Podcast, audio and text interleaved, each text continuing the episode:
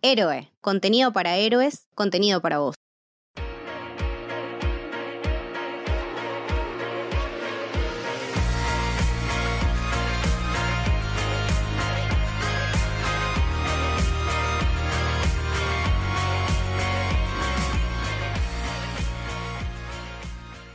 Bienvenidos y bienvenidas al Camino del Héroe.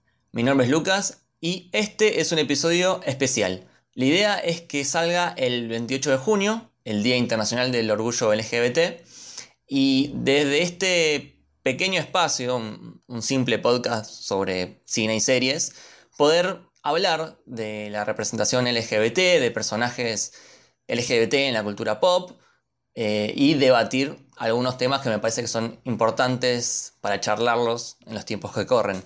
Y para eso me acompañan dos personas muy lindas. Tenemos a Mika Cárdenas, que ya había estado en los principios del podcast cuando hablábamos de Marvel. Eh, y hacía mucho que no la teníamos de vuelta, así que pensé en vos para, que vengas a charlar de, estos temas. Eh, así que bienvenida, Mika. Buenas, muchas gracias. Eh, me encanta que me tengan en cuenta para estas cosas. Me encanta hablar de la representación LGBT. Perfecto, hermoso. Y también tenemos a Germán Martínez Alonso, primera vez en el podcast, que él ya tiene un podcast sobre Marvel, que está muy bueno, que se llama Pizza Birra Marvel, muy buen nombre. Y que también me parece que sabe muchísimo de cine y de, series, así que también pensé en él para, para, hablar de estos temas. Así que bienvenido, Germán. Bueno, muchas gracias. Estoy muy contento de estar acá porque aparte escucho el podcast desde antes de tener el mío. Así que es como, wow, llegué. bueno, y la idea es en este episodio orientarlo a hablar sobre los personajes. O sea, nosotros lo que hicimos fue hacer una lista de personajes LGBT en películas, en series, en la cultura pop. Eh, y poder ir eh, charlándolos, así que cada uno vaya tirando los que eligió y, vamos de paso también hablando de la representación en las películas y en las series. Eh, yo no, no, no, sé las listas de ustedes, así que va a ser bastante sorpresivo todo. Por ahí tenemos repetidos, por ahí no. así que nada, lo vamos a ir descubriendo. Y me gustaría que empecemos por las películas, personajes de películas LGBT. Y tengo que decir a Amy de la película Booksmart, que me parece un gran, gran personaje. La película es excelente. Eh, le hicimos un podcast que también fue muy, muy divertido de grabar. Y creo que es una buena representación. Muy fresca, muy moderna. A mí me encanta Amy porque es un personaje que está. que es un personaje. O sea, su, su sexualidad no es el personaje en sí. Sino que tiene una personalidad también y, está sexualizada, pero no para el lado del mal, sino que eh, cuando la película ahonda en su sexualidad, eh, también eh, se toca la sexualidad de esta chica que no, no, tiene muy en claro que es lesbiana tampoco. Que es la chica con la que ella se acuesta en la fiesta esta. Claro, claro, es, es verdad, es una buena representación que está bastante naturalizada y normalizada, pero al mismo tiempo lo, toca con respeto, ¿no? Porque algo que pasó mucho, por ejemplo, en las películas de los 90, es que se tendía a ridiculizarlo, ¿no? Eh, cada vez que aparecía un personaje gay, por ejemplo, era como, no sé, como ridículo, exageradamente. Sí, es el, el estereotipo típico de, que, viene desde hace décadas de la ridiculización del gay afeminado, eh, en el caso de los hombres, ¿no? O sea, como el, gay amanerado que se mueve como una mujer, como la mariquita sería, ¿no? Y en el caso de las mujeres, bueno, eh, la, el, estereotipo de torta, claro. que es como la machona. Claro, que es como tratar de meter a la gente con diversas sexualidades dentro de las casillas de hombre-mujer. Exactamente. Me acuerdo, películas, estas películas que eran como parodias, onda, no sé, Scary Movie, ponele. Sí. Eh, había un montón de chistes que los ves hoy en día y decís, che, me parece que no, no corresponde esto. Claro, y de cosas que son como reírse a expensas de que es por lo que mucha gente del mal dice que ahora no se puede joder con nada, pero no ven el hecho de que es dañino este estereotipo y que es por eso que hay mucha gente que no se puede encontrar a sí misma porque lo único que ve son esas representaciones negativas. Claro, el tema no es que ahora no se puede joder con nada, sino que siempre se jodió con eso y nadie lo decía, o por lo menos no se escuchaba al que decía que le jodía. O sea, la verdad que el cine, el cine, la televisión, los medios en general construyen y reproducen sentidos comunes sobre la sexualidad desde siempre. Y yo por lo menos pienso que no se puede pensar en, lo que es el, el homo-odio sin pensar en la misoginia en, el hecho de que vivimos en una cultura que todo el tiempo tiene a la mujer en un lugar eh, negativo. Y para mí el odio a, la homosexualidad, ya a nivel sociedad estoy hablando, ¿no? Independientemente de las películas, no es solamente el miedo a lo desconocido, porque se habla mucho de, bueno, pero eh, cuando uno le tiene miedo a algo que no conoce, por ahí se asusta, etc. Para mí pasa más por el odio a lo femenino tanto a, y a las mujeres directamente. molesta que el hombre pueda ser femenino y que, que ocupe un rol destinado a la mujer. Y también molesta que la mujer ocupe un rol diferente al cual el hombre le asignó, que no exista básicamente para servir a una sociedad liderada por los hombres. Esto me parece que está presente en el cine desde siempre. Por eso también hay, hay, todo un tema con la cultura de la cancelación que, bueno, hay cosas que son cancelables, pero hoy a mí no me parece lo mismo que alguien construya ese estereotipo hoy a que lo construyan en 1930, era otra sociedad, o, en, el 50 o, incluso en los 90, porque en muy poco tiempo la sociedad dio avances enormes que vos pensás cómo era el mundo hace 10 años, que este año se cumplen 10 años del matrimonio igualitario en Argentina, y era otra televisión, era otra ficción, era otro cine. Así que mm, todo esto para, decir que me parece que no se puede pensar estos estereotipos sin ubicarte en espacio y tiempo. Y las personas mismas también pueden cambiar su forma de pensar. Por eso eh, también hay que tener eso en cuenta. Eh, hay mucha gente que antes era homofóbica y ahora, no sé, se encontró a sí misma y hasta quizás es LGBT o se eh, identifica con algunas de las sexualidades en el espectro. Eh, bueno, Mika, ¿alguno tuyo? ¿En películas? En películas me gusta, me gusta mucho la película Imagine Me and You porque es de esas comedias románticas que bien melosas que me gustan a mí. ah, no la vi, no la vi. ¿De, de qué trata? Contámela.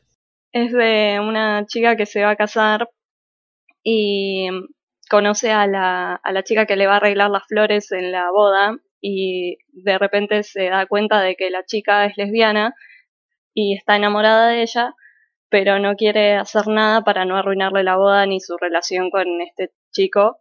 Y es todo el camino de esta chica que se va a casar dándose cuenta de que el tipo no es el indicado para ella y que en realidad está enamorada de la chica de las flores. Que la florista es, si no me equivoco, Lina Headey, ¿no? Sí, Lina Headey. Cersei de Game of Thrones. Cersei. Cersei, ah, claro. Cersei, sí. Cersei. Muy buena. A quien amamos en todas sus formas. Zarpada actriz. Buenísimo, buenísimo. Entonces queda como una recomendación también. Germán. Yo cuando pienso en cine y en LGBT, lo primero que se me viene a la cabeza es una de mis películas favoritas de todo el universo, que es eh, The Rocky Horror Picture Show es, eh, es mi musical favorito, además, que es una película de 1975. Es muy conocida, sobre todo en, sobre todo en los cinéfilos eh, gay, lesbianas, trans, etc. Porque mm, fue una especie de, evento contracultural en su momento. Eh, tiene un personaje emblemático como Frankenfurter, interpretado por Tim Curry, que es eh, para el público general es más conocido como el payaso de It, el original, pero para mí va a ser siempre Frankenfurter. Eh, y está Susan Sarandon, también muy jovencita, con veintipico de años. Y es un musical que es un delirio absoluto, yo no me canso de verlo, cada vez que lo veo me río como si fuese la primera vez, es intencionalmente absurdo, eh, intencionalmente autoparódico y toca eh, temas sexuales, temas sobre el papel del hombre y de la mujer, con una libertad y con, con una desfachatez increíble para, para, lo que era la época, y que al día de hoy igual sigue siendo tiene momentos que, que decís, che, esto lo puedo, eh, lo puedo aplicar a cosas que pasan hoy en día y es espectacular. Y por algo se siguen haciendo igual eh, obras de teatro, porque es una película que está basada en, un- en una obra musical. Eh, que de hecho hace poco se hizo una versión en, en Argentina que estuvo bastante buena. Eh, para mí es, eh, cuando pienso en películas LGBT, es la número uno. Es súper icónica.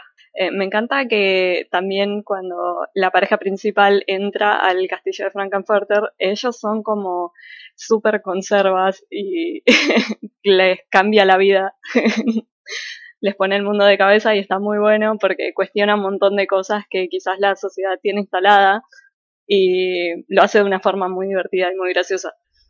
Claro, el planteo básico de la película es que es una pareja joven, re blanca, bonita, conservadora, que se van a casar y caen accidentalmente en un castillo medio embrujado y los recibe este personaje, Frankenfurter, que se autopresenta como, como, como un travesti transexual de otro planeta, como una cosa completamente delirante, y terminan siendo todos personajes extraterrestres que bailan semidesnudos. Eh, es, eh, es un delirio absoluto, pero es hermosa. Tiene, tiene también un, como un trasfondo emocional eh, casi catar- catárquico, te diría. Eh, yo cuando la veo pienso en, las personas que intentaban vivir su sexualidad en esa época y tenían que amoldarse a una sociedad diferente y ves esta película que es un salir del closet por donde lo veas, como acá estoy, soy un extraterrestre, acéptenme como soy, no importa nada. Y por algo la película se convirtió en, un film de culto. O sea, hasta el día de hoy se sigue proyectando en cines y hay incluso códigos entre los espectadores que van a verla seguido. En algunas partes tienen que tirar papel higiénico porque es, es algo parecido a lo que pasa en la pantalla. Todos gritan las líneas de los diálogos en voz alta. Ah, puede ser que lo mencionen en Sex Education. Seguro lo menc- Sí, eh, en Sex and Education eh, hay un episodio en el que el amigo de él, Claro, ahí está. le rompe, le rompe con que quiere ir a la ciudad a ver la obra de teatro. Y, y bueno, y es justo un episodio en el que el protagonista eh, no lo acompaña y, y lo asaltan, le pasan un montón de cosas. Pero Sí. claro, él va todo luqueado, vestido como. Creo que está como Frankenfurter, como el personaje Mirá. principal. Bueno, me, me aclaraste porque yo, eh, como no la había visto, no lo conocía, ese capítulo de Sex Education, como que no entendía por qué, qué onda esta película que Claro. es tan importante. eh, y hacían cosplay y todo. Y, y ahora, ahora entiendo. Ahora entiendo que, por qué era tan importante. De paso, mencionar Sex Education es una buena serie donde también se habla muchísimo esto de, de la representación LGBT. Hay personajes LGBT, hay de todo. Y me parece que lo tratan bastante bien. Sí, sobre todo sobre los tabúes. Con el, con el personaje de Gillian Anderson, que es lo mejor de la serie. Totalmente. Es una, es una serie que, que rompe los tabúes, ¿no? Que no tiene problemas en mostrarte o en, o en hablar de, de ciertos temas eh, sin pelos en la lengua. Eh, bueno, voy con otro más yo de otros personajes de, de películas y tengo que mencionar a una pareja que me parece que, si bien es reciente, ya se transformó en una de mis películas LGBT favoritas, que son Marianne y Eloise, de Retrato de una mujer en llamas. Ay, sí. Es una película increíble, es una película perfecta, para mí es una película perfecta. Eh, la directora, Celine Sciamma, es lesbiana y es la ex de la actriz que hace de Eloise. Cuando grabaron la película, ellos ya eran ex, pero tenían una relación eh, buena, digamos, se separaron en buenos términos. Eh, Y me parece que plasmó un poco de eso en la película. La película habla de formarte una imagen de, una persona y recordarla por siempre, habla de la memoria y todo eso. Eh, así que me parece que esta relación entre la directora y la actriz está, está representada en la película. Que también est- está bueno porque es una pareja de lesbianas en otra época. Estamos hablando de... ¿Qué, qué año era? No sé, mil- 1700, 1800. Sí. Eh, lo cual no, no es común verlo en la pantalla. No, es, es, es bellísima. Eh, a mí esa película, igual cuando la vi, me, me pegó un poco mal. Eh, Eh, no, sé si estaba en mi mejor estado emocional, porque me, emocionó mucho esa película. Eh, además me parece bellísima cómo, cómo está filmada. Tiene, tiene algunos detalles visuales que son preciosos. Sí, sí, porque habla mucho del, arte y la pintura y la, misma película tiene una estética que tipo cada plano parece un cuadro. Eh, es muy recomendada y también hicimos un podcast que salió muy lindo, así que también pueden revisitarlo.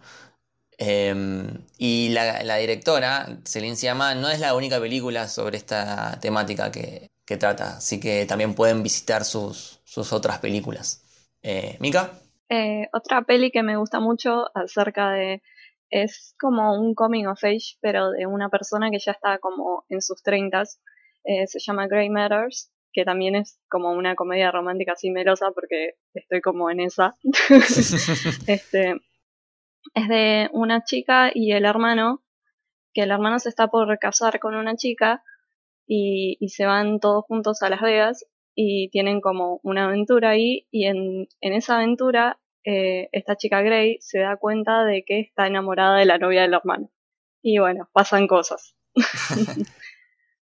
Pero es como ella descubriendo su propia sexualidad de grande. Y eso es lo que me resulta muy interesante porque es lo que le pasa a mucha gente que está como completamente negada a todo lo que es, este, no sé, experimentar con la sexualidad y darse cuenta de, que quizás todo lo que pensabas que eras no eras y, no sé, empezar a, descubrirte a vos mismo.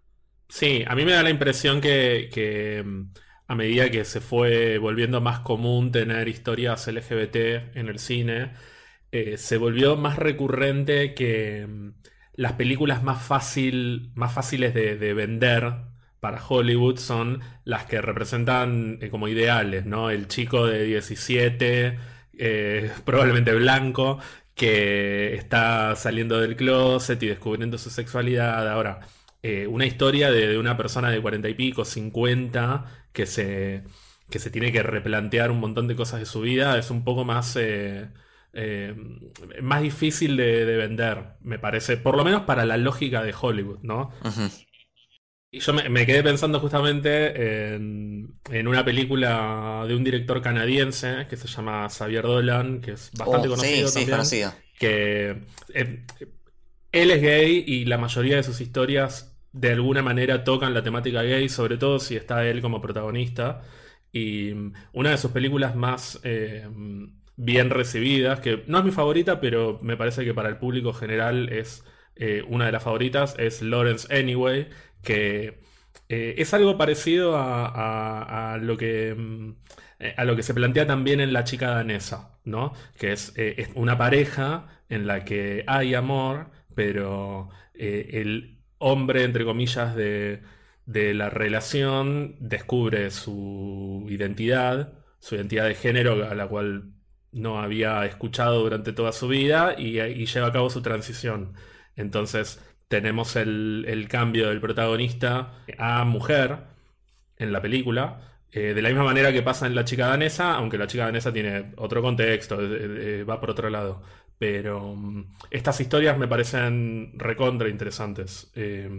Eh, yendo más allá de lo que es la orientación sexual, ¿no? Porque también está la identidad de género, como algo que es en general más difícil de contar personalmente pienso que también porque hay poco, poca representación de personas que atraviesen eso en lo que es la producción de las películas. O sea, generalmente las películas sobre transiciones, sobre personas trans, etcétera, están escritas por personas que no son trans. Eh, y, generalmente también interpretadas por personas que tampoco son trans. Claro, es algo es un que, tema.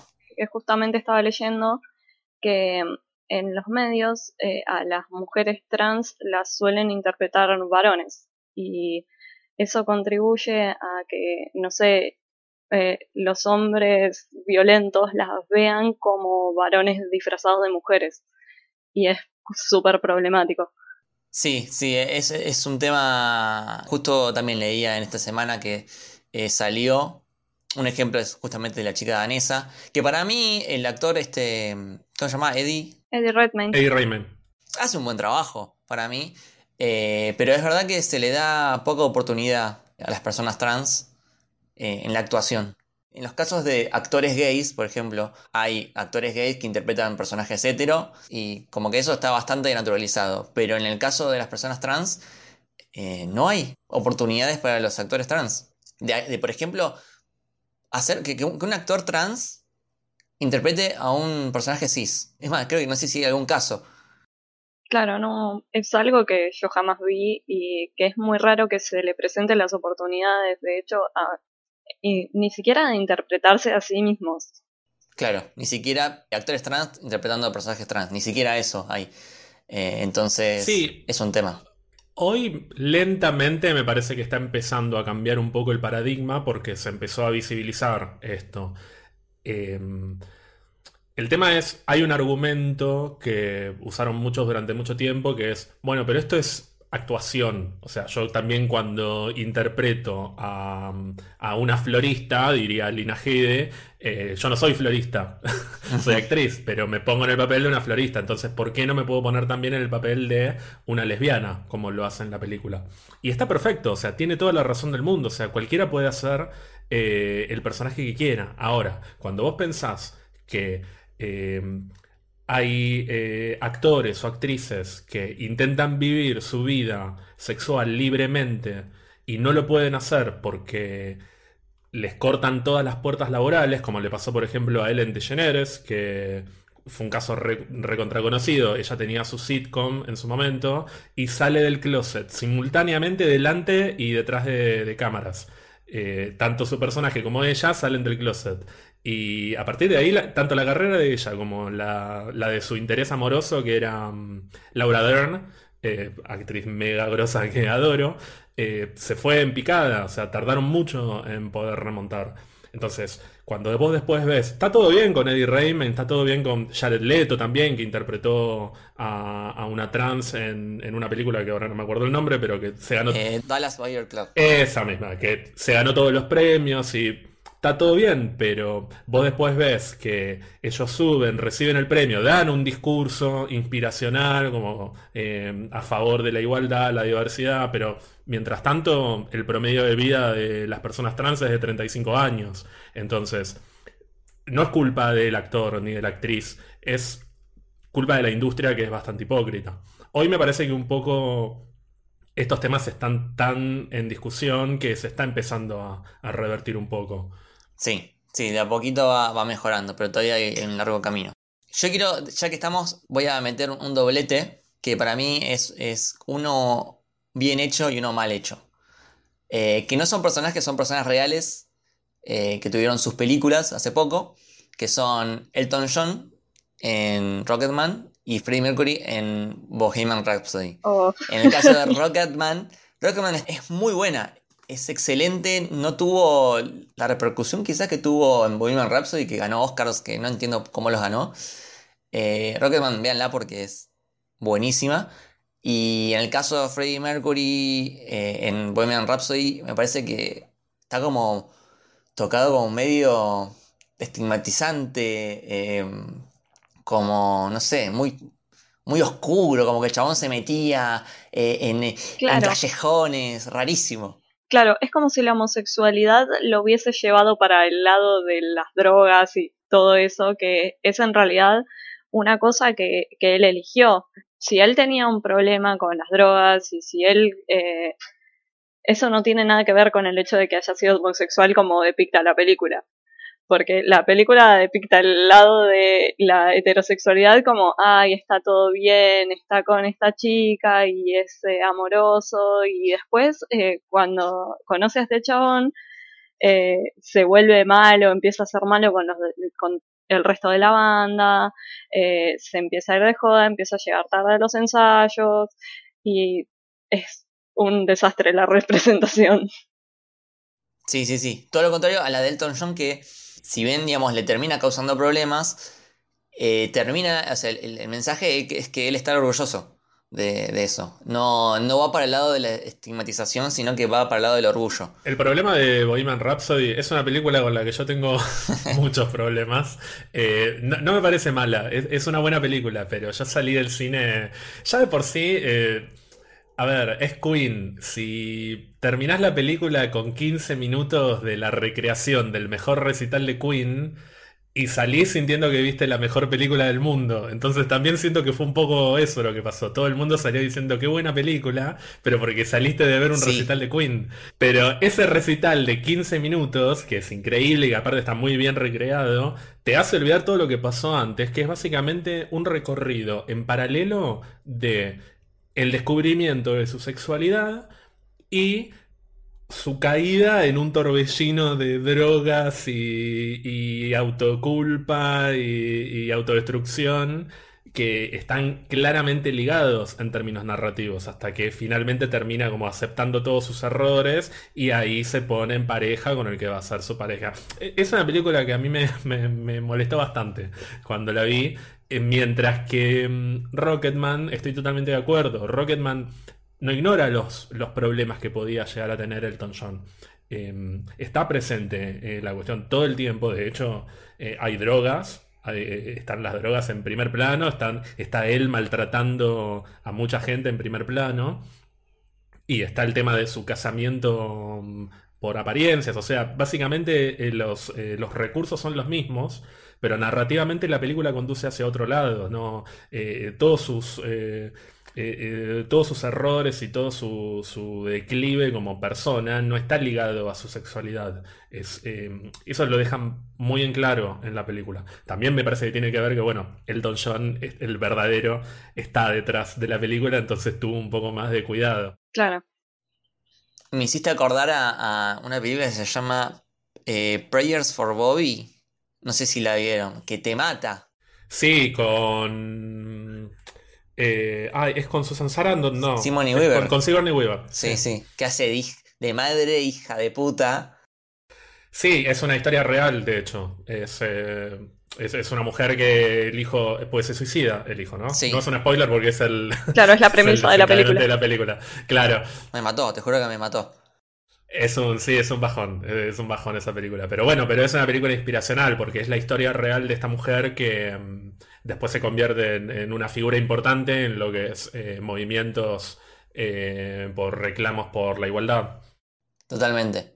Bueno, ¿quieren ir cerrando la parte de, de cine? Eh, Germán, ¿vos querés hablar de un poco de la evolución? A mí eh, me gusta mucho lo que es la historia del cine y, y la evolución del cine, sobre todo de Hollywood, a, lo largo de todo el siglo XX. Y mm, hubo algo en, en la década del 30, que duró más o menos 30 años, hasta mediados de la década del 60, que mm, se llamó el Código Hayes, es, que era un código mm, eh, eh, armado por la Asociación de Productores Cinematográficos de Hollywood y que básicamente era una lista de todas las, todos los temas que no se podían tocar en películas, los contenidos que, que, que- no había que abordar en, en cualquier película de Hollywood. Y mm, a lo largo de esos 30 años, algunos de, los, de esos contenidos prohibidos fueron cayendo, se le fue dando, bueno, eh, menos bola a, no sé, si no se puede mostrar el consumo de alcohol, bueno, lo mostramos un poco más disimuladamente y eventualmente lo empezaron a mostrar, lo mismo con la prostitución, con el consumo de drogas, pero el último en desaparecer fue eh, el elemento que llamaban la perversión sexual, que sería cualquier indicio mm, de relaciones, ya sea románticas o sexuales, entre personas del mismo sexo, del mismo género. Así que mm, es, es muy interesante después ver eh, cómo muchas películas de esos 30 años igual mantienen eh, elementos que tienen que ver con el tema, pero, eh, pero a nivel subtexto. O sea, no, eh, no hay nada explícito. Como que el director quería un personaje LGBT y tenía que arreglárselas para, para transmitirlo de una forma que no fuera explícito, Exacto. pero eh, es, es interesante ver cómo se la rebuscaban para, para de alguna forma igualmente poder ponerlo. En las películas de esa época hay mucho subtexto. Hay todo lo, todo lo homosexual es subtexto y tenés que leer un montón entre líneas para darte cuenta de que esos personajes son de hecho homosexuales. Y por eso eh, en muchos ámbitos se los critica, se las critica a la comunidad LGBT por leer entre líneas y decir este personaje, mira, me parece que es gay, y es como eh, por ahí te saltan al cuello y te dicen, no, no, nada que ver, nada que ver, me estás pervirtiendo mi serie, mi saga, mi, mi esto, mi lo otro, pero es porque siempre tuvimos que leer entre líneas. Me estás arruinando la infancia. Claro, no. Claro. Em, bueno, si quieren vamos cerrando la sección de películas. Eh, voy a hacer una cosa, voy a mencionar algunas que no dijimos, pero creo que está bueno también como recomendación. Eh, tenemos eh, Brokeback Mountain, Moonlight, eh, Dolor y Gloria, Carol. ¿Puedo mencionar una representación del mal? A ver. La vida de Adele. Ah, me interesa eso. A ver por qué. Porque, Porque es una película y es como todo el mundo la ama. Como que... oh, yo no sé, es como que me conflictúa un montón. Pasa que el director, que es un director heterosexual, y aparte de eso explotó un montón a las actrices, que también son heterosexuales, para que hagan escenas de sexo hiperrealistas. Es como, la película en sí es como casi toda un abuso. Eh, quizás eh, la novela gráfica lo trata mucho mejor. O sea que es básicamente cosificación disfrazada de. disfrazada de arte y disfrazada de una historia de amor. Claro. Es terrible. Blue is the warmest color es la- el cómic. Exactamente, claro. Claro. Sí, de hecho, el- el nombre original de la película es La vida de él en francés y mm, eh, creo que internacionalmente se conoce como Blue is the warmest color. Claro. Bueno, pará, porque ya que estamos tirando hate, eh, lo que hicieron a Star Wars Uy, en no el me episodio digas. 9 es patético. Tengo, Porque tengo, tenés- tengo muchas cosas para decir. Porque eso es, es- es- es raro, porque vos, vos decís, bueno, voy a poner representación LGBT y, y te jactás de que, ay, mirá, puse esta escena que dura 0,5 segundos, donde se ven en el fondo dos chicas besándose y que, ¿por qué está hecho así? Eso es interesante, ¿por qué está hecho así? Está hecho de una forma en que vos después lo puedes cortar y la película se sigue entendiendo.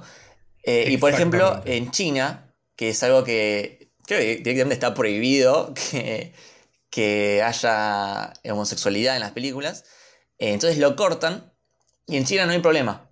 Y porque, ¿qué pasa? China es un gran mercado para, para el cine. De hecho, últimamente hay películas que se hacen prácticamente para pensando en, la taquilla que venga de China. Entonces es como que, bueno, lo met- metemos LGBT, pero también lo hacemos de una forma tan vacía que hasta te diría que es preferible que no esté, no sé. Claro, y completamente irrelevantes los personajes que se besan en el fondo que nunca vimos y que nunca vamos a conocer. y te digo que hasta mi hermano, que es el más hetero de los heteros, me decía, yo esperaba que Poe y Finn sean pareja al final y no entendí estas chicas que pusieron que no tenían nada que ver con nada. Eso es otro tema. Es que a mí puntualmente, a mí puntualmente ese tema me, me molestó mucho, o sea, me molesta más en Star Wars todavía que en Marvel, porque Marvel, al ser también de Disney, tiene el mismo problema. Eh, o sea, yo tengo un podcast de Marvel y amo Marvel, pero me enojo mucho con Disney también, eh, porque Marvel viene haciendo un poco lo mismo también, viene tratando de meter en sus películas algún pequeño Valkyria. eh, indicio. Valkyria, por ejemplo, pero yo eh, la vez pasada en mi podcast estuve una hora indignado a los gritos por este tema. En Thor Ragnarok había una escena en la que mm, una mujer sale de la habitación de Valkyria. Y esa escena la cortaron.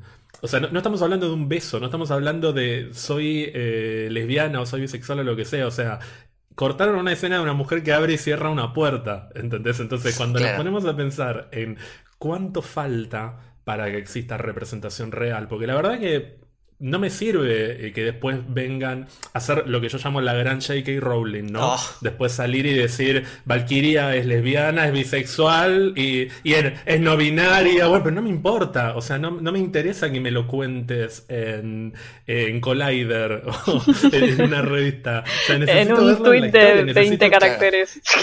Claro, en Entertainment Weekly. O sea, necesito que, que importen la historia. Y bueno, Marvel viene un poco cortando eso y se vienen unas películas en las que se supone que va a haber representación real. En Eternals, que cruzo dedos y toco madera, se estrenaría en febrero. Sí. eh, COVID eh, en el medio. Eh, va a tener un personaje gay que supuestamente es recontra importante, pero yo ya me, ya me veo que va a ser una escena que va a pasar lo que dice Lucas. va a ser lo suficientemente La van a cortar eh, en China. linda como para que. Claro, o sea, va a ser linda, cosa que si la podés ver te, te- te- te guste, pero va a ser totalmente irrelevante para lo que es el resto de la trama. Ojalá esté equivocado, pero ya me la veo venir. Lo mismo con Valkyria. Se pararon en la Comic Con y dijeron: bueno, Valkyria en la próxima Thor va a tener su pareja. Entonces, espero que eso realmente pase después y que no sea una mención, un chiste que queda al pasar. Yo creo que si se tomaron el trabajo de anunciarlo eh, con bombos y platillos, están intentando, mm, eh, intentando encontrarle la vuelta para que sea una representación un poco más eh, real. Claro, el tema es que con Disney eh, siempre tenés que mirarlo un poco de reojo porque también anunciaron que Gastón en La Bella y la Bestia iba a ser el, per- el primer personaje homosexual de Disney y bla, bla, bla, y aparece como 20 segundos. Y todo lo que aparece de que Gastón, eh, digo que LeFou es eh, homosexual en la película, es puro subtexto. Es, es lo, y es lo mismo que, que Star Wars. Son tres segundos al final de la película que son perfectamente cortables. Claro, Eh, eh, lo que, pero lo que me molesta de Star Wars es que en la primera película, el, no te digo que está el subtexto en, en el guion, pero el mismo Oscar Isaac dijo, yo a este personaje lo interpreté como, como que algo le pasa con, Con fin. con el personaje de Finn, que no me sale el nombre del actor, John Boyega. Y se armó una fanbase lo suficientemente importante que pedía que pasara algo entre ellos. No te digo que necesariamente tengan que hacerle caso a los fans y que pase, pero se tomaron el trabajo de ponerle un interés amoroso a Finn y otro interés amoroso a Poe. Aparece Kerry Russell en la tercera, en Rise of Skywalker, para que se entienda que Poe tuvo una historia con una mujer. O sea, es todo como claro, es todo metido a la tirando fuerza. arena, ¿viste? Como, como eh, está bien, no me vas a meter un- un- una relación entre ellos dos. Bueno, no me la metas porque sos Disney. Pero no hace falta que encima eh, le tire sal a la herida de, los fanáticos que están pidiendo que pase algo. Y que después eh, vendas que va a haber la recontrarrepresentación. Y la recontrarrepresentación es un beso de, de dos personas que no sé ni quiénes eran al final de la película. Es un poco una tomada de pelos. Y aparte con lo de poner a estas dos chicas, también se cagaron en Kelly Maritran, que es alguien que también recibió mucho odio y por no ser una Sí. mujer hegemónica perfecta como la que los fans tóxicos quieren ver. Claro, sí, sí, también. Eh, pero bueno, como decía Germán, volviendo a, a Marvel, creo que en el futuro se vienen cosas que, que pueden llegar a, a estar buenas. Tenemos a Wiccan, ¿no? Eh, que va a estar en. Se supone que va a estar en WandaVision. Que Claro, es, es- se creo supone que, que creo va a que es el aparecer. icono gay de, de los cómics de Marvel en este momento.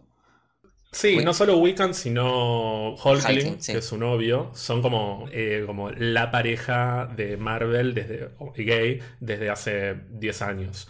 Eh, se supone que eh, WandaVision, la serie de, de Wanda y de Visión, los va a introducir, aunque sea mm, como, eh, como personajes sin poderes, eh, a Wiccan y a Hulkling, a los dos. Pero, pero todavía no sabemos, no sabemos mucho de eso. Yo lo, lo único que, que me pregunto es cómo van a hacer después para desarrollar una historia entre ellos dos con todas estas limitaciones que la industria tiene en el cine, con todos estos prejuicios. O sea, ¿cómo haces para contar la historia de Wiccan y Hulkling en China? Bueno, yo imagino Sí. que lo van a limitar, o por lo menos eh, la, eh, la mayor parte de la historia la, va- la van a contar en las series, y en las Sí. películas van a hacer apariciones. También iban a introducir a América Chávez, que es una chica que, que tenía eh, dos madres. Es medio complicada la historia porque viene como de otra dimensión. Sí, eh, es un... Pero también es un ícono América Chávez de una superhéroe lesbiana. Y después tenés los casos como de Deadpool y Loki, por ejemplo. Que Deadpool es pansexual y Loki es bisexual en los cómics. Pero en las películas nunca se vio nada respecto a eso. Claro, cuando no lo pueden cuando no lo pueden poner explícitamente directamente ni lo ponen. Igual por ahí en la serie de Loki podríamos llegar a ver algo. Yo tengo Ojalá fe que sí. Yo creo que, yo creo que, yo creo que la serie de Loki va a jugar un poco con eso, porque además Tom Hiddleston también lo dijo que él interpreta al personaje teniendo en cuenta todo eso. Él no, eh, no se hace el boludo con estos temas. Él eh, trata de ser lo más fiel al personaje como es en los cómics y de hecho vos ves eh, como los manerismos de Loki, su, eh, su manera de hablar, su manera de moverse y es un personaje queer por donde lo veas. Claro, Eh, es un personaje que está bastante queer coded.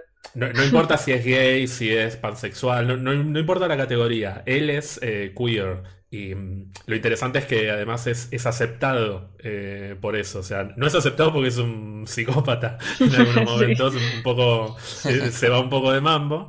Pero, mm, pero me, me parece que en la serie van a tocar un poquito, un poquito ese tema. Sí, ojalá. Y después el caso de Deadpool, el problema de Deadpool es, a mí me gustó Deadpool, es una buena película, la segunda es más olvidable, pero mm, si bien está bueno que, que el personaje sea pansexual, también es, es un poco, un poco difícil tocar ese tema con Deadpool sin que se convierta en una ridiculización.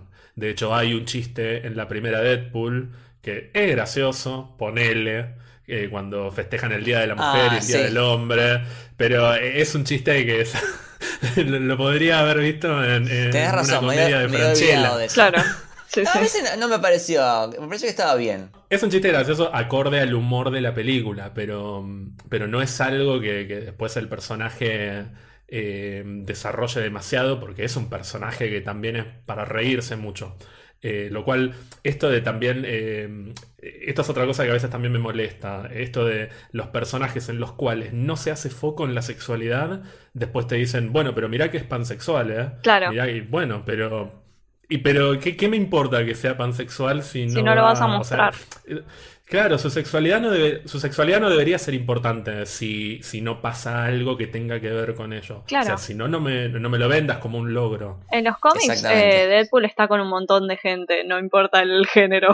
Eh, bueno, me me gusta que hayamos tenido una sección Marvel, me gusta, porque los tres somos fanáticos. Eh, y ya que estamos, del lado de DC, yo quería mencionar a Wonder Woman, que me acuerdo que en la película mencionan algo como que, mm, che, pero en esta isla son todas mujeres. Y sí, y nos divertimos igual.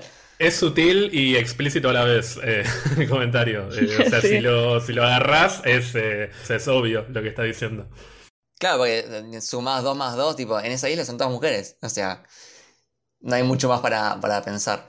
Eh, bueno, y che, y no mencionamos otra eh, que es eh, Call Me By Your Name, que también me parece que es, es mencionable y bastante. Es una película bastante querida. Así que. Sí, nada, sí, sí, sí. el meme, el meme siempre está presente. El meme, sí. Tiene dos, el del durazno y el de. El, Y el bueno, de- Sí. ya sabemos cuál. Eh, me gustaría que pasemos ahora a una sección que hablemos de series. Y acá sí tengo que mencionar, creo que es mi personaje LGBT favorito de todos.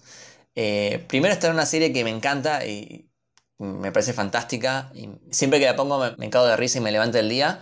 Ah, re misterioso todo. Eh, estoy hablando de, de Raymond Holt, de Brooklyn Nine-Nine. Oh, Brooklyn Nine-Nine, qué bien. Me parece fantástico este personaje porque no solamente es, es homosexual, sino que eh, es un tipo totalmente frío, no, no muestra sus emociones, que rompe con el estereotipo que habíamos hablado al principio de, de el personaje gay que es amanerado o, o que es muy emocional. Este es totalmente opuesto a eso. Eh, y está tratado el tema con, con mucho respeto y con mucha visibilidad. Eh, él ti- tiene su esposo que también aparece en la serie, tiene en su oficina, tiene una banderita eh, LGBT ahí donde guardar los lápices y como muchas cosas transcurren en, en la oficina de, de Raymond, esa banderita aparece todo el tiempo eh, en la serie y está buenísimo. Una cosa que me encanta de Raymond es que todo el mundo lo ve como un ejemplo a seguir y todos lo aman. y es, como, Claro, un- es como un gran líder y nadie nunca se cuestiona el hecho de que sea gay. O sea, solo es. Y, no, y su personalidad tampoco es ser gay, sino como que es un líder. Su historia y sus relaciones con los demás no están definidas todo el tiempo por su orientación sexual, como pasa en otras historias. De hecho, uno de mis episodios favoritos es en el que Jake se trata de ganar el amor del marido de Raymond. sí, sí, es, es excelente. Y ya que estamos, eh, Rosa Díaz, En la última temporada se desarrolló también de que es, es bisexual. Así que, nada, me parece que es, es una serie que trata muy bien el tema de la representación LGBT. Sí, me quedé pensando que, perdón, me quedé pensando que justo la actriz que hace Rosa Díaz es una de las que más eh, vocalmente expresa que quiere ser She-Hulk, que Sí. es otro gran Sí. personaje que, que también es un poco icónico para lo que es eh, LGBT. Sí, sí, sí, sí. Que aparte es argentina. ¿Es argentina? Nació en Neuquén. Sí, creo que es de Neuquén, sí. Ah, pensé que era Es- colombiana. es de Neuquén. Ah, mira. Sí, sí, sí, es argentina. Le mandamos saludos. Siguiente, eh, Mika, Steven Universe. Steven Universe. Vos sabés que no la vi y es un Uh. gran pendiente que tengo porque eh, no está en Netflix, no, no, no la encuentro y, y me da paja bajarlo. Eh, ya están todas las temporadas por ahí para bajar. Sí, sí, tengo que verla, tengo que verla. Vendeme, vende- vendeme la serie. Eh, básicamente, uy, ¿cómo puedo explicar esto sin parecer como una persona drogada? Este, es, eh, hay toda una especie de gemas que son extraterrestres que bajan a la Tierra por un problema en particular que tienen con, es como todo un reinado extraterrestre eh, que está matando rebeldes. Esto muy Star Wars, ¿no? Este, y llega un momento en el que estos rebeldes hacen como una base en la Tierra. Y una de las rebeldes se enamora de un humano y tiene un pequeño bebito. El tema es que para tener ese bebito tiene que sacrificar su propia vida porque no pueden existir los dos al mismo tiempo. Y ella le da su gema y ese bebito es el personaje principal, Steven. El tema es que como esta raza de aliens son todas mujeres, son todas lesbianas. ok, Eh, tenés eh, muchos personajes que son lesbianas, tenés eh, pansexuales, tenés bisexuales, eh, hay toda una línea que es muy triste eh, y muy linda, que es acerca de una de las chicas que era como la guardiana del- de la más importante de los rebeldes, que estaba enamorada de ella, que a la vez eh, esta, esta chica Rose, que es la que tuvo a Steven, estaba enamorada de un humano. Entonces está ese triángulo amoroso todo el tiempo que te rompe el corazón. claro. Pero, eh, digamos, es una serie para chicos, ¿no? Es una serie para chicos, sí. y está muy bien contada, está, es espectacular y tiene un mensaje de, de amor y esperanza que te, te llega al alma. De verdad, eh, se las recomiendo mucho que la miren porque se nota que está escrita por personas del bien. Es una serie que es, maravillosa y es revolucionaria en, un montón de aspectos. Eh, yo, yo creo que va a ser recordada por siempre esta serie, porque está pensada de una manera tan inteligente. La creadora es, es Rebecca Sugar, que eh, es una persona que trabajó también en Hora de Aventura, en, en- en estas eh, series animadas como de, vanguardia de, Cartoon Network de los últimos tiempos. Y es lo suficientemente inteligente como para contar historias que eh, personas jóvenes y adultas pueden disfrutar y que a la vez los chicos pueden consumir, o sea, los chicos siendo eh, su, su público objetivo, y pueden irse sintiendo, che, estos personajes se aceptan como son entre sí y fundamentalmente se aceptan a sí mismos como son. Es una serie que toca mucho el tema de, de la autoaceptación a nivel identidad.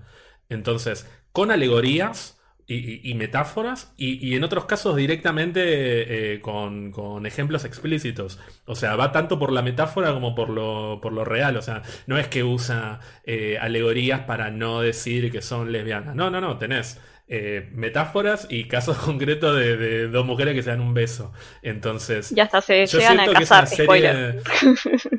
Claro, sí. Eh, siento que es una serie del bien. Es una serie que si la ven niños y niñas y niñas, eh, salen siendo mejores personas. Siento que, eso. sí, siento que es una serie que tendría que ver todo el mundo porque es tan Eh, linda. Debería ser obligatoria, sí. Me parece, me parece bellísimo todo lo que me cuentan. La voy a ver, la voy a ver.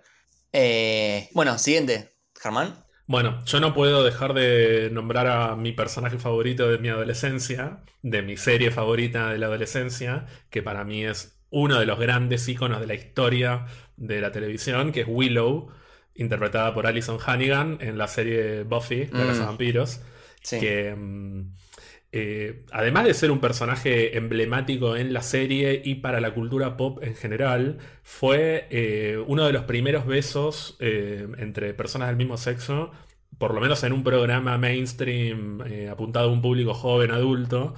Hubo otros besos antes en la televisión, pero este fue como un beso que aparte lo metieron en un momento en el que nadie se lo veía venir y es un recontrabeso, no es que sea en un piquito.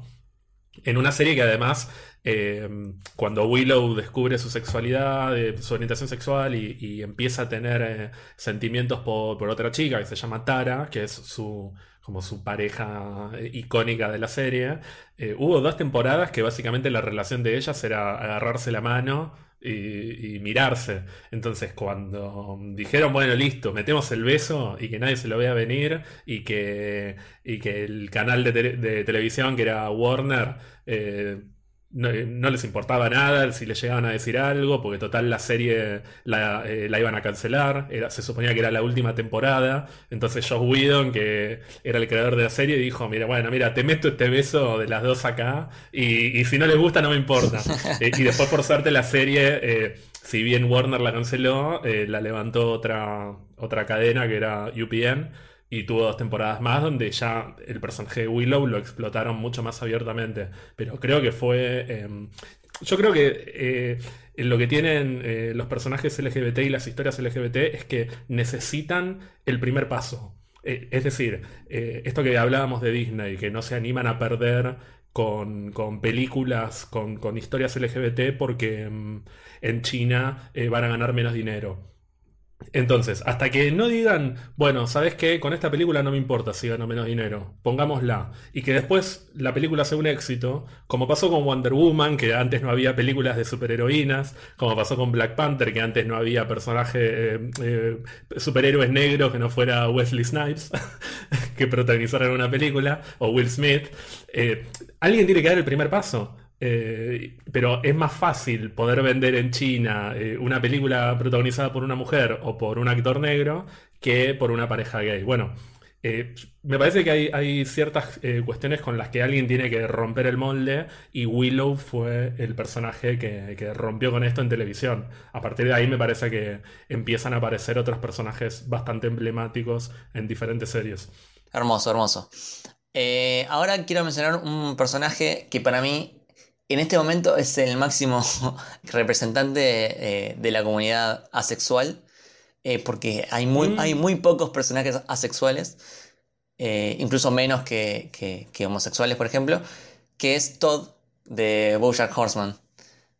Hermoso. gran, gran personaje, gran personaje. Muy bien escrito. La forma en que te lo muestran, cuando Todd está como saliendo de, de ese closet, parece que va a decir que es, homosexual, ¿no? Pero la palabra que dice no es homosexual. Y es como una especie de plot twist, porque no, no, estamos acostumbrados a la gente asexual en, las películas y en las series. Eh, y después hace, hace una app para juntar eh, asexuales, se, encuentra a otra chica que también es asexual y me parece fantástico, es un gran personaje. Sí, hay, otra ironía hermosa que es cuando va con, con su novia en el momento a la casa de sus padres y son todos recontrasexuales. y hay, juguetes sexuales por todos lados. Y, ella tiene que salir del closet de la sexualidad. O sea, le tiene que, contar a sus padres que, es asexual y que su novio también. Y, mientras tanto hay, vaselina por todos lados. Es un delirio. Eh, pero es un personaje bellísimo. Y, tiene un proceso de, autodescubrimiento que es eh, divertido porque todo lo que pasa en la serie es divertido, pero, pero también es muy, es muy emotivo, como él intenta...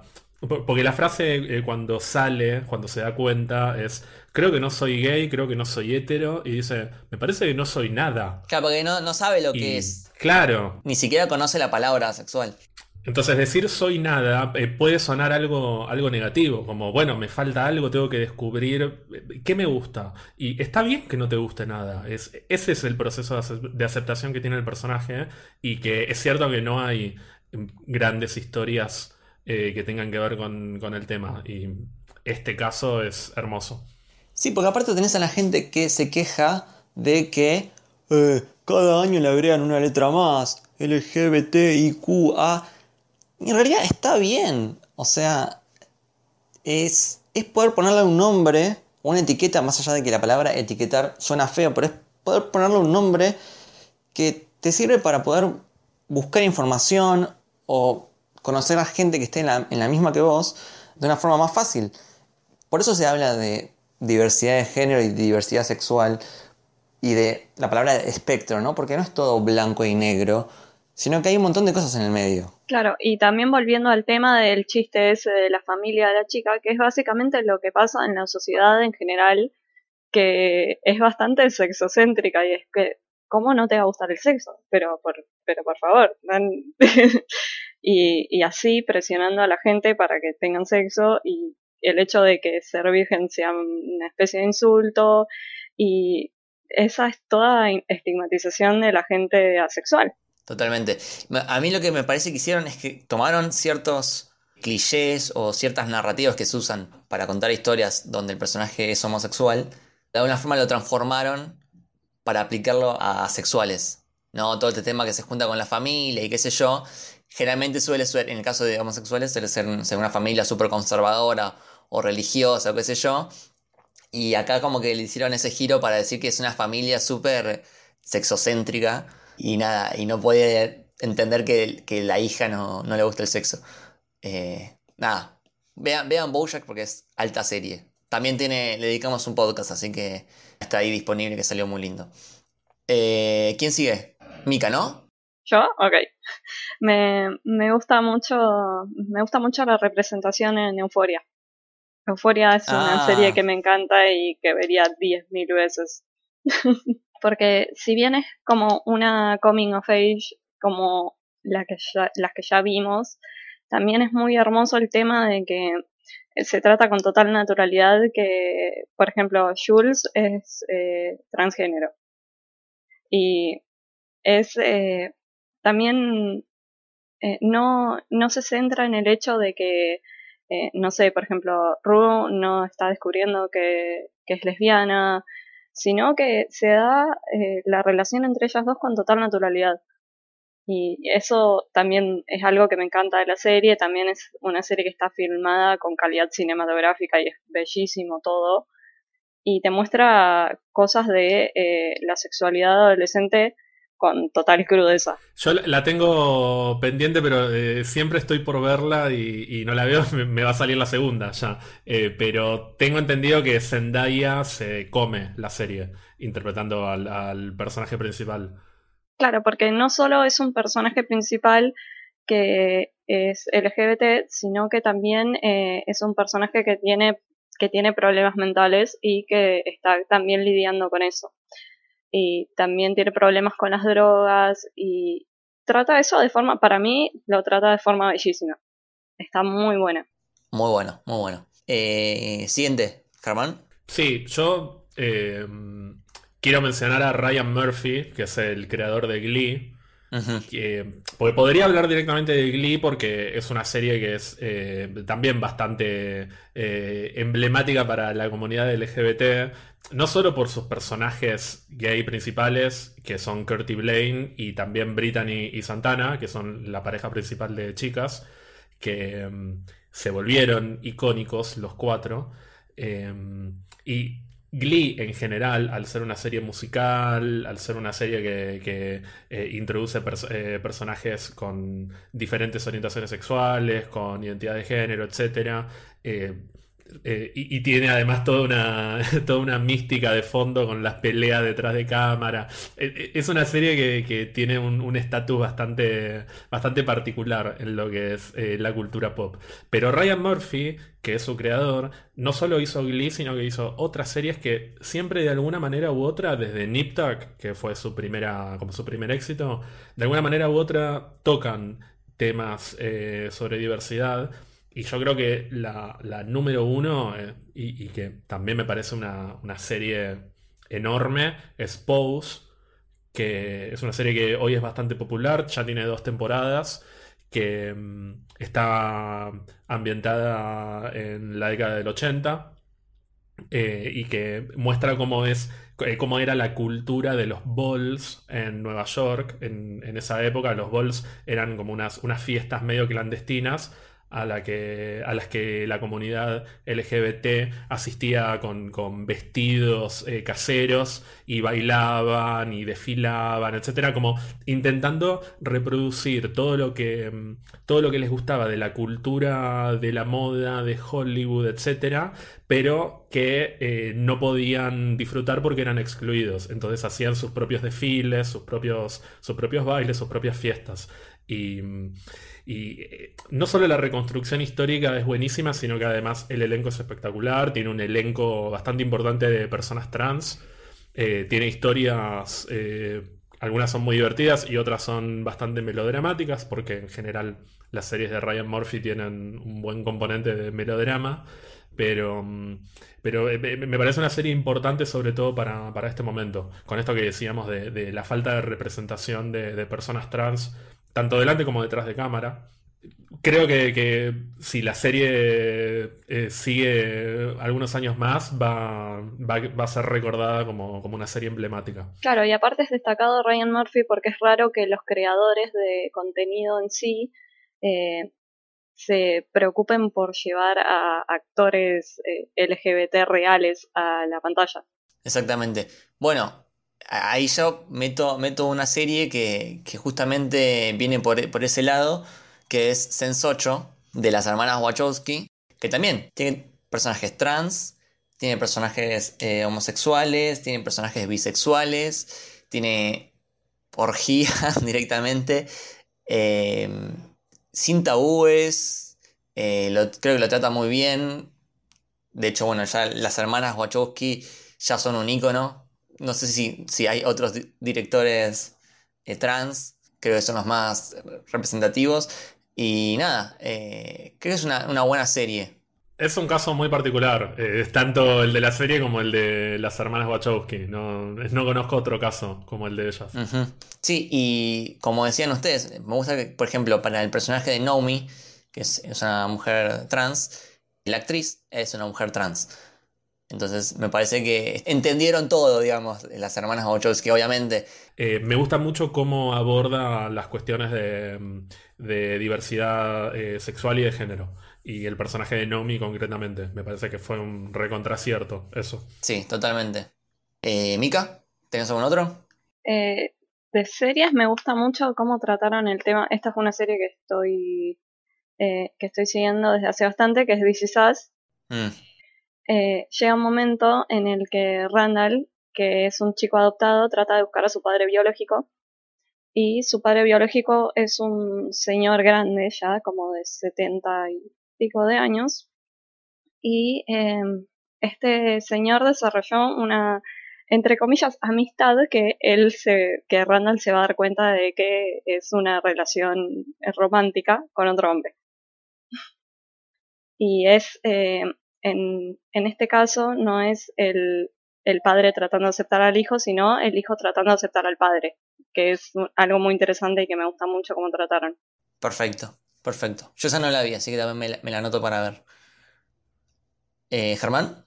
Sí, yo estoy pensando en un personaje que amo, que no es demasiado profundo, pero escena en la que aparece me hace reír, que es eh, Titus Andromedon de la serie Unbreakable Kimmy Schmidt, que es una serie que me, parece bellísima, que es un delirio absoluto, que es muy divertida. no, tuvo gran éxito, ya terminó, de hecho. Ganó muchos semis. Ganó muchos premios, pero, pero no es una serie que, se haya vuelto mega popular. Es un caso medio parecido al de Bojack, que es una serie que mm, hablas con alguien que más o menos esté acostumbrado a, ver series y películas y sabe que es, una, es un buen producto. Pero después el común de la gente no lo conoce. Conoce Sense8 o conoce Orange is the New Black. Es, como una serie que parecería como de, de un segundo nivel cuando en realidad tranquilamente puede Bojack, ¿no? Puede ser una de las mejores series de la historia. Bueno, Kimmy Schmidt no sé si llega tanto, pero es una gran comedia que, que, tiene muchas capas, así como tiene Bojack.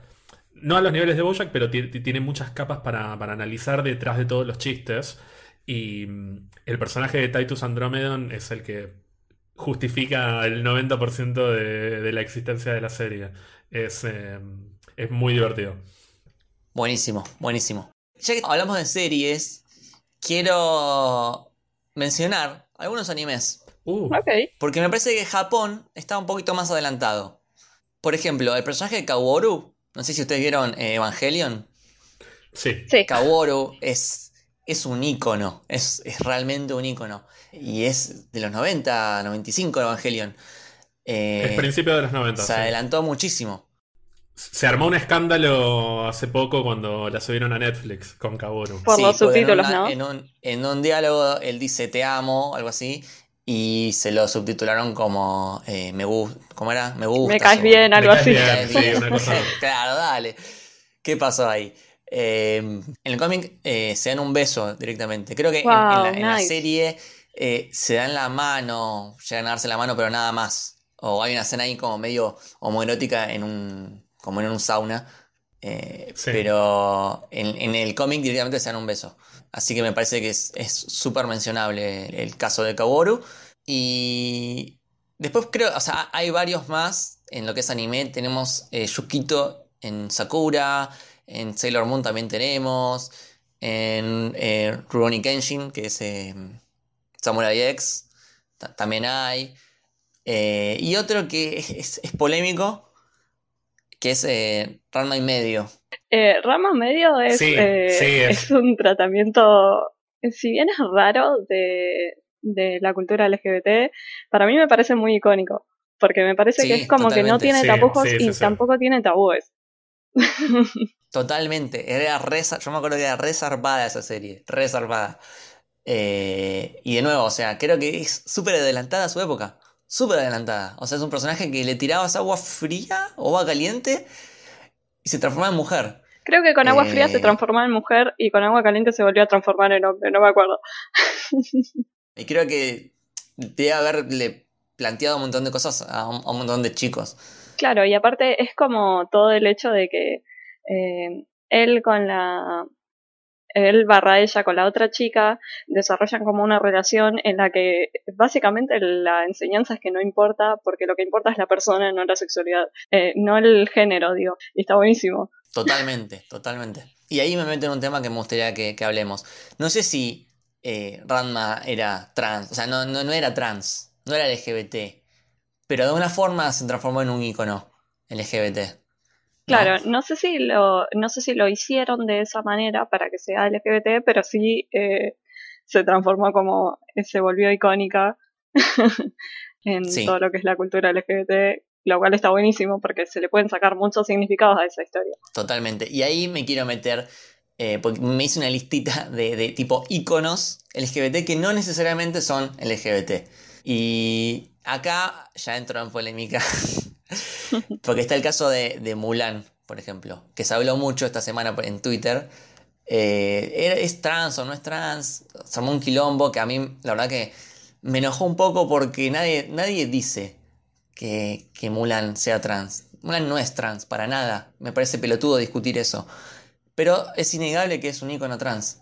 Claro, Eh, ¿Por qué? Porque hay tan, hay tan pocos personajes trans que la comunidad empieza a, a- A buscar. a representarse, a buscar eh, lo, lo más parecido, ¿entendés? A, a lo que es un personaje trans. Entonces surgen estos casos como Mulan, eh, como Ranma, que nada, eh, no son trans, pero son íconos. es lo que decía Lucas, que hay tan pocos que vos no te podés enojar si la gente trans eh, busca en personajes que no son trans su, su likeness, su representación y e historias que a ellos les parecen que, los representan y que son divertidas y que eh, son de la cultura mainstream. Totalmente. Aparte, a ver, las personas trans lo pasan mal en su vida cotidiana personal, eh, no tienen visibilidad y representación en, las películas, en las series. En serio, o sea, ¿quién, quién sos vos para venir a quejarte de que eligió un personaje como, como ícono? Realmente me parece totalmente fuera de lugar y, y- y pelotudo enojarte por esto. Totalmente. Sí, a mí lo que me parece interesante de- del caso de Mulan no es tanto Mulan, sino eh, su interés amoroso, Sí. que es Li Shang, Ujú. que de hecho eh, la película te lo, te lo muestra más o menos explícitamente, que, que él se empieza a sentir atraído o interesado en ella antes de saber que es una ella. Entonces, eso es la- a mí lo que siempre me pareció interesante y por eso otra vez me, me pongo enojado a los gritos como el abuelo Simpson gritándole a las nubes, porque Disney va a hacer un cambio en la remake con un argumento que, que me parece que no tiene nada que ver. Eh, no, no sé, Li Shang no va a ser el interés amoroso o, o va a ser otro tipo de personaje. Y, y pusieron el argumento de, de, no, bueno, pero porque como estamos en, en otro momento con, con el Me Too y con, y con el, el movimiento feminista, eh, eh, queda mal que el interés amoroso de ella sea su, su superior en el ejército. Una excusa que me parece recontra barata, que es obvio que lo que no quieren Una excusa malísima para decir que no querés poner un personaje LGBT. Claro, no querés que el tipo se tenga que enamorar de Mulan pensando que es un hombre. O sea, es eso, o sea, es obvio. Y por, por eso yo soy tan pesimista con Disney. Otra de las películas orientadas a, a la taquilla de China. O sea, Mulan está hecha para ganar plata en China. Es así, Sí. es así. Totalmente, totalmente. Entonces, Acá meto un pequeño un LGBT. Y no sé si ustedes vieron el anime Oran High School Host Club. No, no la vi. Está buenísimo. Eh, también eh, tiene como bastante queer code en el hecho de que es una chica que va a una academia que es como es como súper cheta y ella viene como de, un, de una clase media baja y eh, ella es como bastante andrógina, parece un chico. Y en un momento se mete... Ah, sí, el de los cinco Sí. chicos. El de los cinco chicos. que ellos sí, se sí, empiezan a no- interesar en no ella sin saber que es una chica y después se enteran de que es una chica y es como, wow.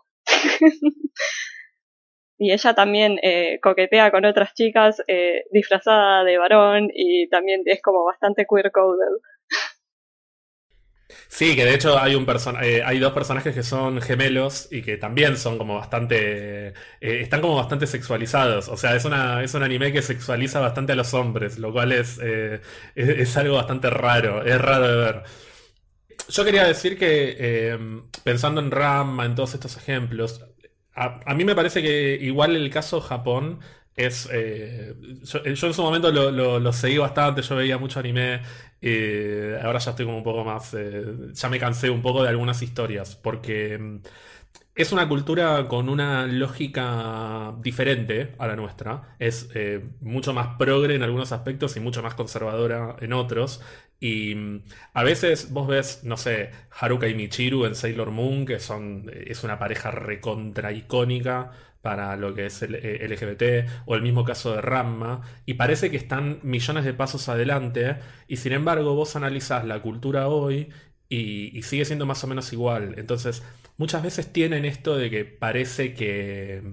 eh, lo que dijiste, la palabra es queerbaiting. O sea, tienen mucho queerbaiting, porque parece que, que son recontra amplios, y vos después terminás de ver el anime y, y, salís a la calle y es todo recontra conservador. Y muchas veces lo que podría parecer representación no es más que una sexualización o, una cosificación, tanto de hombres como de mujeres. En, en este caso, hablar de cosificación de hombres en, en la sociedad occidental es un poco más eh, hipócrita, pero en Japón pasa también.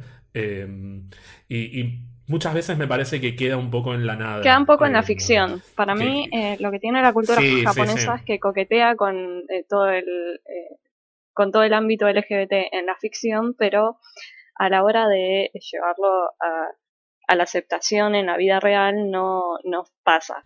Por eso hay tanto, tanto manga, eh, tanto yaoi como yuri, que son los, los géneros de, de historias de amor entre hombres y de historias de amor entre mujeres, que generalmente el plato fuerte de esas historias son las ilustraciones eróticas. No, no.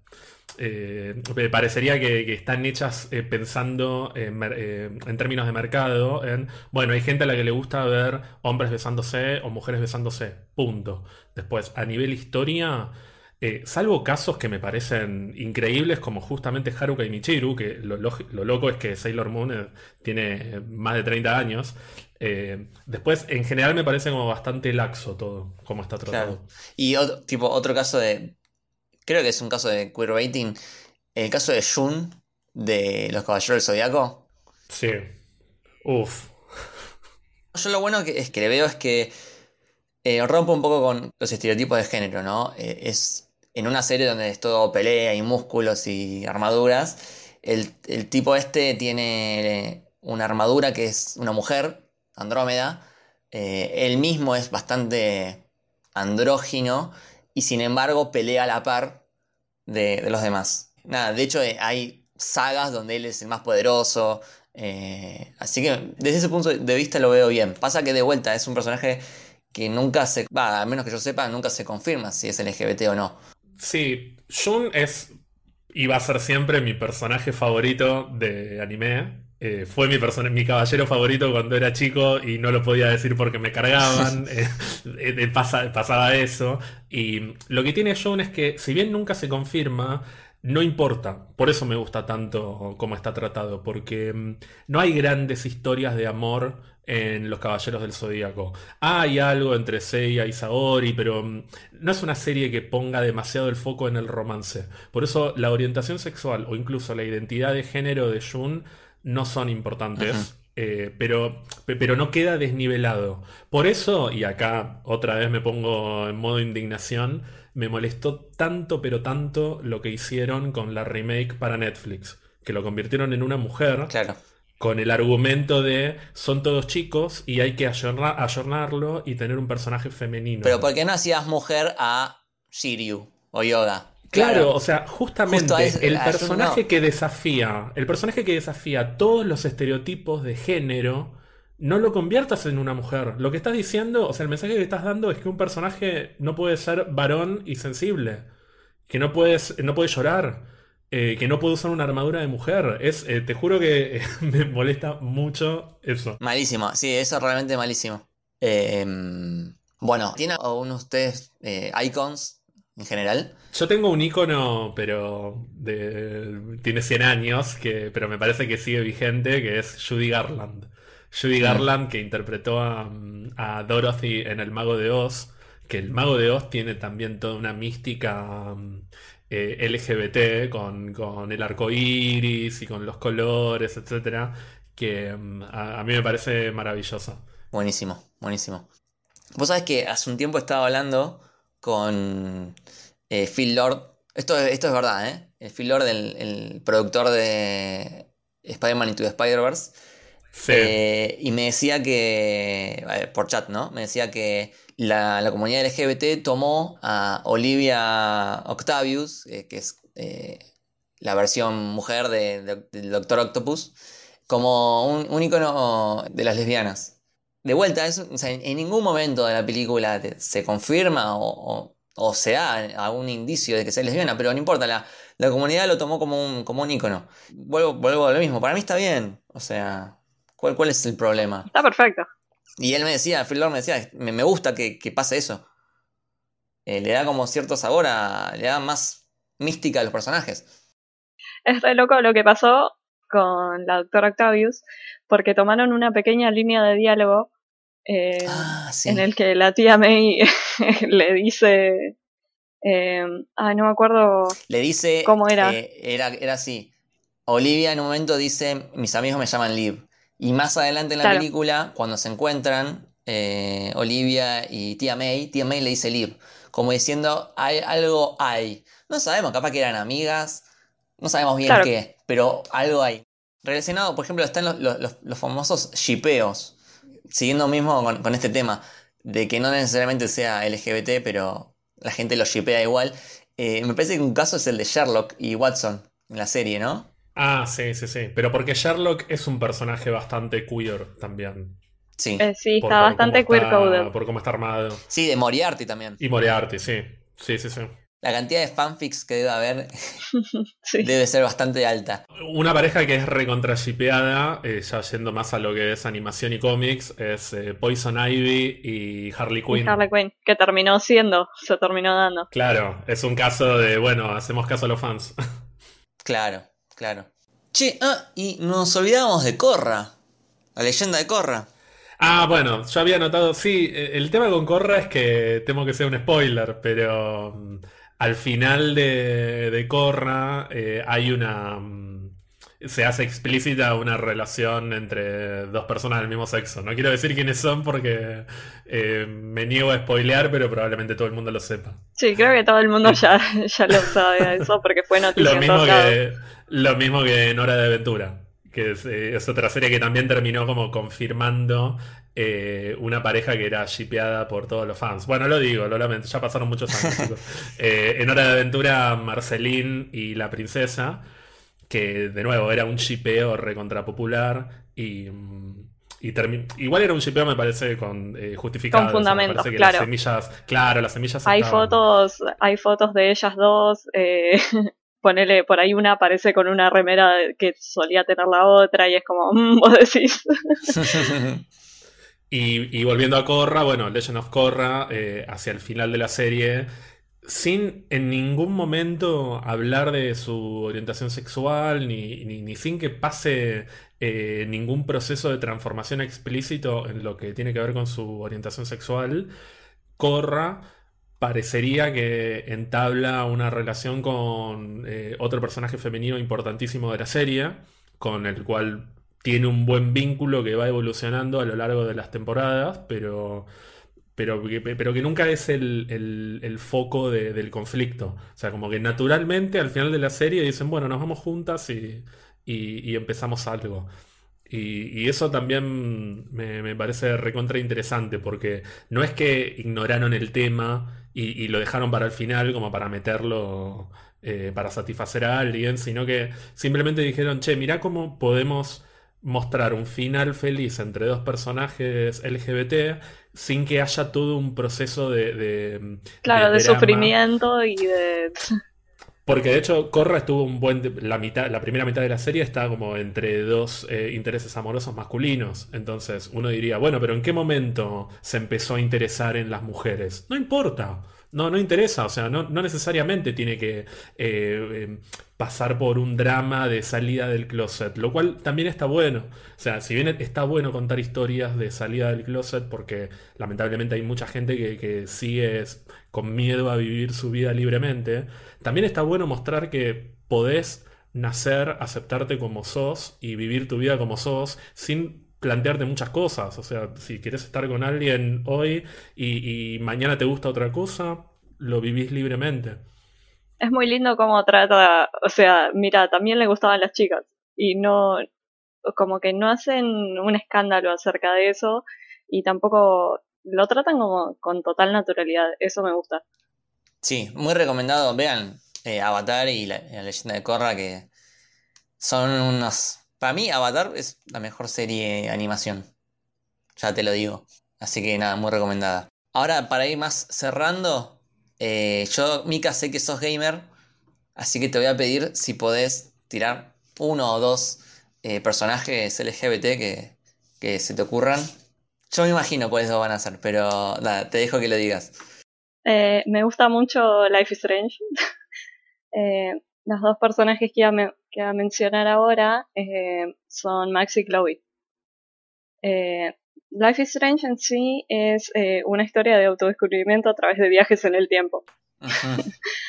y es una historia de una chica que se reencuentra con, una, con su mejor amiga de la infancia y se da cuenta de que ahí hay algo que nunca, en lo que nunca ahondaron. Y también tratan de resolver un asesinato, lo cual está buenísimo. sí, sí, sí. Gran, gran juego, Life is Strange. Y súper narrativo, así que eh, por más de que estemos en un podcast de, películas y series, me parece que es mencionable. ¿Y otro más? Y otro más es uno que estuvo en la mira bastante ahora en este tiempo, en la mira de gente del mal, gente tóxica, que está dentro del ámbito del gaming, que es Ellie de The Last que eh, gente que jamás jugó al juego está criticando el juego porque Ellie tiene a una novia. Que básicamente también es otro personaje que se introduce con total normalidad y que no hay ninguna especie de salida del closet ni nada de eso, sino que es solo otro personaje. Esta chica tiene una novia y eh, ya está. Eso es todo. Y por eso la gente está criticando un juego que de hecho tiene una narrativa bellísima y está escrito de forma brillante. Y nada, eh, de hecho, este personaje es LGBT desde hace mucho antes, porque cuando salió el primer juego salía un DLC que se llama Left Behind, que eh, de hecho es muy lindo, jueguenlo si pueden, que es eh, el, también el autodescubrimiento de Ellie. Eh, ella también tiene una amiga que no ves de hace mucho tiempo y después se reencuentran y tienen como una última aventura. Y pasan cosas. Y es muy triste, así que preparen los pañuelos. Sí, sí, sí, tremendo. Justo esos dos eh, me parece que son los mejores ejemplos de representación LGBT en los videojuegos, que todavía le falta un camino por recorrer, eh, pero bueno, de a poco va, va avanzando. Y de paso, ya que estamos, les recomiendo el podcast de videojuegos que hacemos, que se llama Maravillosa Jugada, que lo pueden encontrar en Spotify y en las redes sociales en el que justo la semana pasada hablamos de, The Last of Us y ahora dentro de poquito vamos a hablar de The Last of Us parte 2.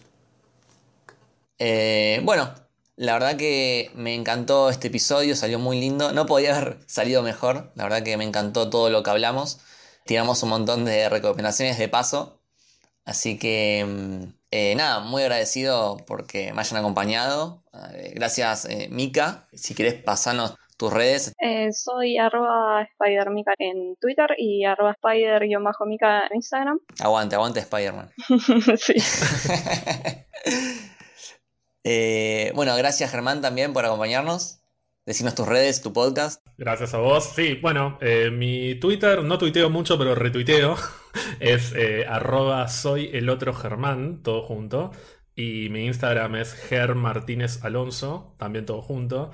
Y bueno, y si les gusta Marvel y quieren escuchar dos personas hablando de Marvel a los gritos y diciendo muchas malas palabras, en este podcast me costó mucho, pero me contuve y creo que no dije ni una mala palabra o dije una o dos.